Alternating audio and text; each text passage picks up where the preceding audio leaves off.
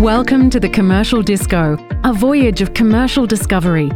This episode is proudly brought to you by CSIRO, Australia's national science agency and innovation catalyst. Explore the commercialisation of great ideas across deep tech and science. Immerse yourself in conversations with the ambitious minds shaping Australia's unique innovation landscape. Discover their insights into what's needed to bring these remarkable ideas to life.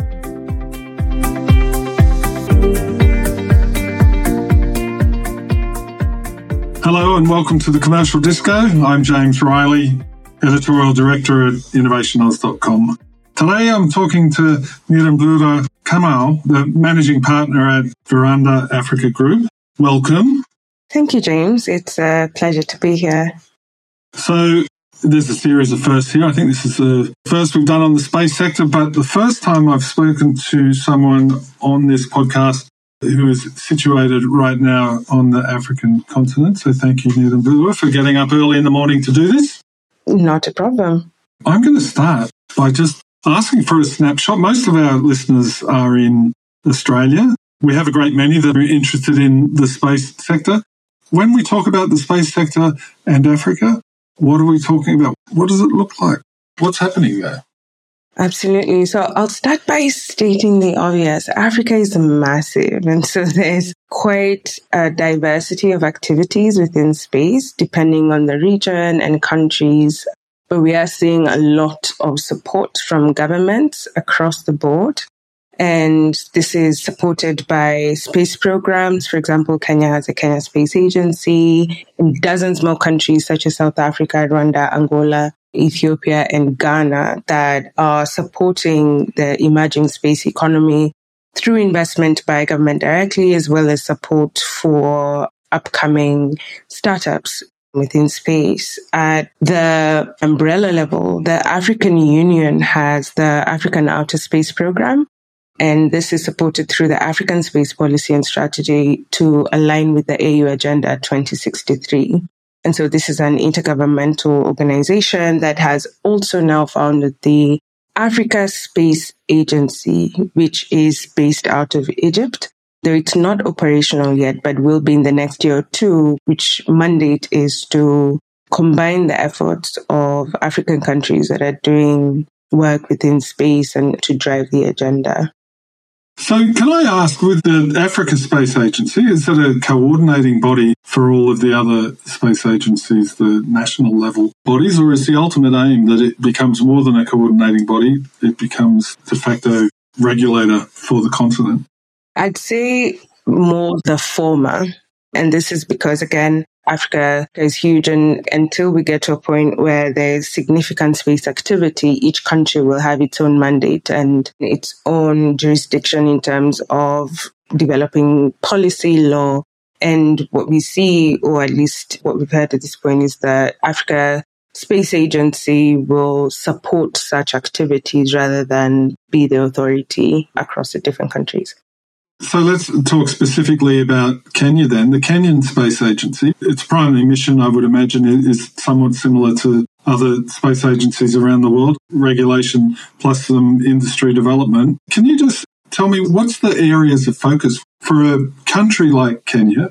What are you doing at a national level that's interesting in space? And I was just going to say, you're an aerospace engineer by training, so in that sector. Yes, I am. So the Kenya Space Agency is doing amazing work. They founded in 2017. And since there's been significant activities across launching of a satellite, so there, there was a satellite launched Taifa 1 that is mainly going to be looking at Earth observation and, and specific aspects of Kenya, climate, and such activities. It's also the governing body that is developing law and policy that is going to support any space activities across Kenya and any partnerships between Kenyan companies, the Kenyan government, and any other external agencies or countries or startups. So the main role of the space agency at this point is to support and act as an enabler for the space economy in Kenya. And when we talk about Kenyan startups, I'll probably ask you a continent wide version of the same question. But when we talk about Kenyan space startups, is there a particular flavour, area of focus? Is there a particular problem that is currently attracting a lot of attention? Yes, there is. And I'll actually speak to it both from a Kenyan context as well as the African content in general. So the space sector broadly is divided into upstream and downstream and upstream being launch, you know, the likes of SpaceX, satellite manufacturing, and then downstream more of utilization of space related products and services. And so the major area of focus at this point is the downstream sector where space data is being utilized for Earth observation, navigation, positioning and timing, and satellite communication as well. And the specific area here that is of focus is Earth observation. And this is because we see space as an enabler and a supporter for solving problems here on Earth. So when we talk about Earth observation, for example, we're looking at is it possible for us to create better climate resilient solutions to curb climate change? And this stems from the fact that Africa is suffering the most from climate change, but has contributed the least. And this is, this is a well known fact. So, you know, satellite and, and the space sector is seen as, as a significant component to help us in terms of, first of all, understanding what the problems are over time and making the best decisions for the future. I would think it's a huge focus also in Australia, given the continental size and also, you know, some of those climate change issues and issues of climate extremes. Can I ask, maybe this is on Earth observation, I'm not sure, but the relationship of outsiders with Africa has been extractive in some ways. How do you manage things like resources, like space based or sensor based resources exploration of the African continent. How are different African countries kind of putting guardrails around some of those minerals exploration technologies, or is it not possible? I believe it's possible, and that's a really good point that you bring up, James. And that is the relationship, unfortunately, that Africa has to this point. But this is now changing. The narrative is changing, and we're seeing governments taking control of minerals and exploration. And in fact, this is one key area that Earth observation, that technology can really support. And one of the guardrails that's being put into that is fair compensation of any activities that come with extraction, but also ensuring that the lead of any such projects are actually home based rather than external investors and decision makers. And a key aspect of this, I think, is at a government level, right? Because I strongly believe, and I think this is no knowledge that very little goes without the knowledge of at least an official or two within government. And so this is something that is being looked at quite critically. And even further than extraction of minerals such as diamonds, when we look at the potential of Africa to contribute to satellite manufacturing, for example, we have tons of minerals that are being mined out of Africa and value addition can actually be done within Africa to ensure that we're also part and parcel of contributing towards the development of satellites or rockets or smartphones for that matter, because a lot of the minerals do actually come out of the African soil. So, in terms of a launch industry on the continent, I think there is a launch industry. Djibouti has a facility, is that right? Not yet. So they have signed for one, and, and this is a partnership with China. And what is of interest about the launch in Africa is the same advantage that we actually have in Kenya. It's our equatorial position and also that we're facing the Indian Ocean. And that is absolutely ideal. And based off of the number of tourists that we have coming into the country, we have amazing weather, which is a privilege that most launch countries don't share at this point. And so the launch aspect is very, very lucrative at this point and has the potential to really develop our capability within the upstream space industry. And, and that's very exciting. The work that is being done at this point is foundational, though I have to point out that if and when we have a launch capacity in Kenya, it wouldn't be the first time Malindi, San Marco Center was, you know, launching in the 80s and, and, this was by the Italians. So getting ownership of that as, you know, as Kenya, Kenya Space Agency, Kenyan government and, and the people of Kenya would be, be extremely exciting and important. And also other countries across Africa would be looking to do the same. However, at this point, we have visibility of Kenya and um, Djibouti. And have you got launch companies like literal rocket companies in Kenya or in the broader Africa now? Not yet. However, in fact, this, this was Viwanda Africa's first step into the space sector. Partnered up with a company based in the US that were looking for a facility around the world, actually. And I believe Australia was also one of the countries that they were exploring at that point. And what we did was research piece on the viability of building a spaceport in Kenya now.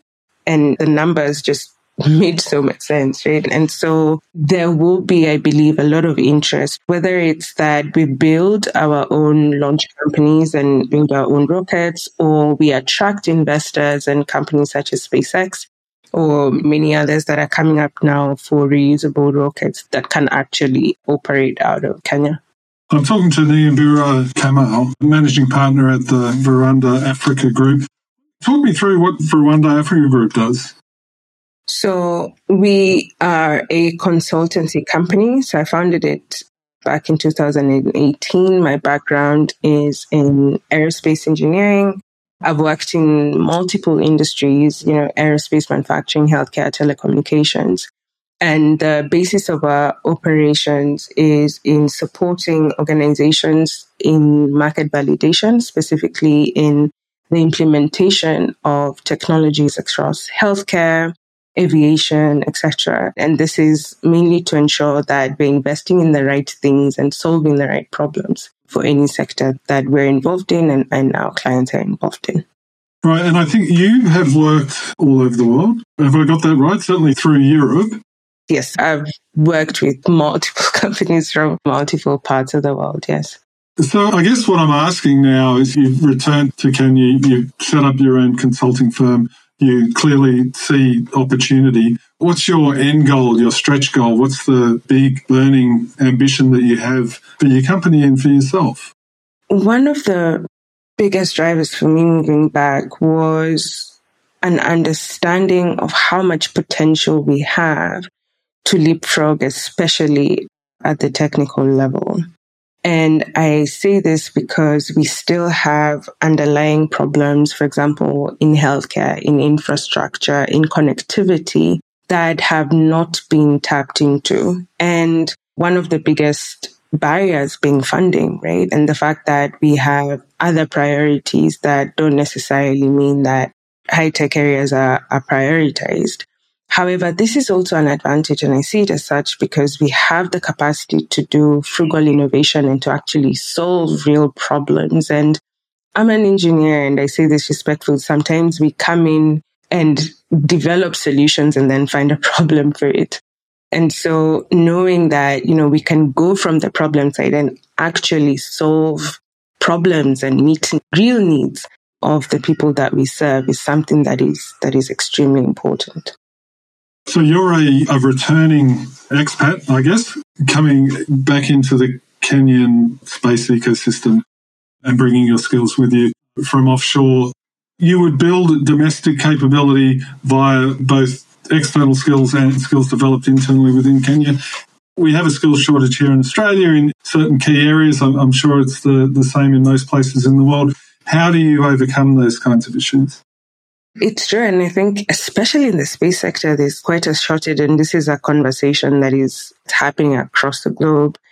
And thinking through how do we either reskill whoever is already in the job market or start to really influence younger generations who are in high school, primary school to actually go the STEM route and you know, and study aerospace engineering or such programs that can actively contribute towards, you know, the space sector. having said that, the space is quite broad. And I, I think one of the things we do quite a bit is associate the space sector with space, the location, you know, and, and activities that are happening in space. But on ground, we need lawyers, we need investors, we need accountants, we need a workforce that is quite diverse. We need biologists, physicists. And so looking also to those other disciplines of education as potential space sector workforce is, is important. And further, there's already, you know, I studied aerospace engineering. I worked in aerospace manufacturing. So, which was not specific to the space sector as it is at this point, but I've managed to reskill and learn on the job. And I believe this is the case for thousands, if not millions of people that are working in the space sector now. And so we can continue to have that focus where we understand that there's huge potential for reskilling and that I think every one of us that's already in the job market has something that they can contribute to the space economy at this point. And this is not to say that a space engineer doesn't have to be a space engineer. I think there's specific skills that need to be taught over long term periods in academia, but there's also skills that can be taught on the job or on short courses as well. The space sector really has had quite a renaissance in the last 10, 15, 20 years, I, I, suppose. I mean, some of it driven by SpaceX, but they're not the, the lone rangers there. There's a lot of excitement in Australia. There's a lot of startups in a very broad range of areas, from rockets to specialized satellites, all, all sorts of areas. Is it the same in Kenya and in continental Africa? That level of excitement and interest in space as a broad industry opportunity for young people to kind of pursue? Yes, absolutely. We are seeing a lot of excitement around it and especially from young students at the university level.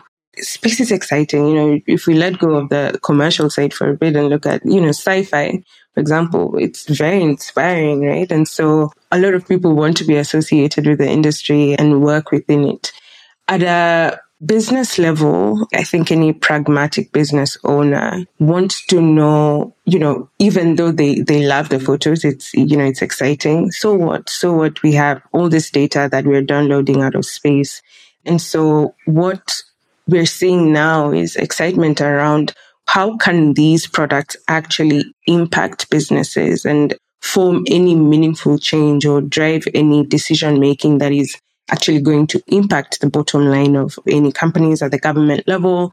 It's how will they influence policy, make for better decisions and make those decisions faster and easier to come to. Well, I'm going to finish on this one. I think you were recently in Brazil to work on the International Space University program there. The space sector globally seems like a small world out there. I'm wondering, you seem to have contacts all over the world. How was Brazil? Brazil was amazing in summary. And the reason was exciting for me, the International Space University represents what I was speaking to earlier, which is that there's potential for reskilling and upskilling already existing professionals and recent graduates. And so the Space Studies program is a summer program that is offered annually in different countries. And it brings together experts within space, in academia, in industry, and they offer their knowledge and expertise to a number of participants, again, from all over the world and from every manner of fields that you can imagine. And they come in with the interest of understanding what the space sector is in the first place and also finding out how they can contribute and work within the space industry.